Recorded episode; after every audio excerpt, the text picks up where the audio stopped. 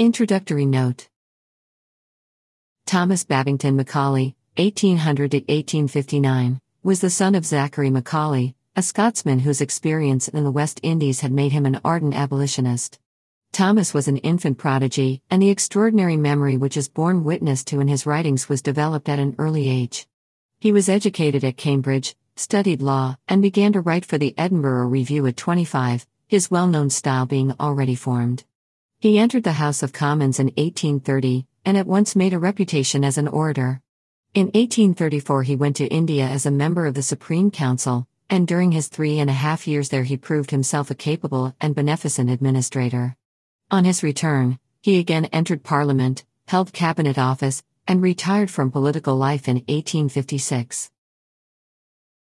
Until about 1844, Macaulay's writings appeared chiefly in the Edinburgh Review, the great organ of the Whig Party, to which he belonged.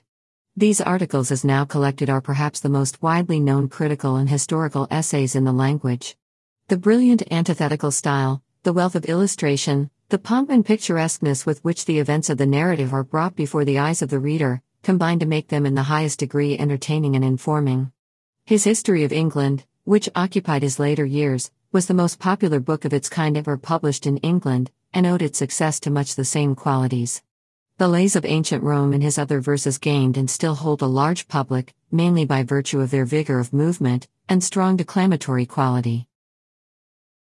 The essay on Machiavelli belongs to Macaulay's earlier period and illustrates his mastery of material that might seem to lie outside of his usual field. But here in the Italy of the Renaissance, as in the England or the India which he knew at first hand, we have the same characteristic simplification and arrangement of motives and conditions that make his clear exposition possible, the same dash and vividness in bringing home to the reader his conception of a great character and a great epic.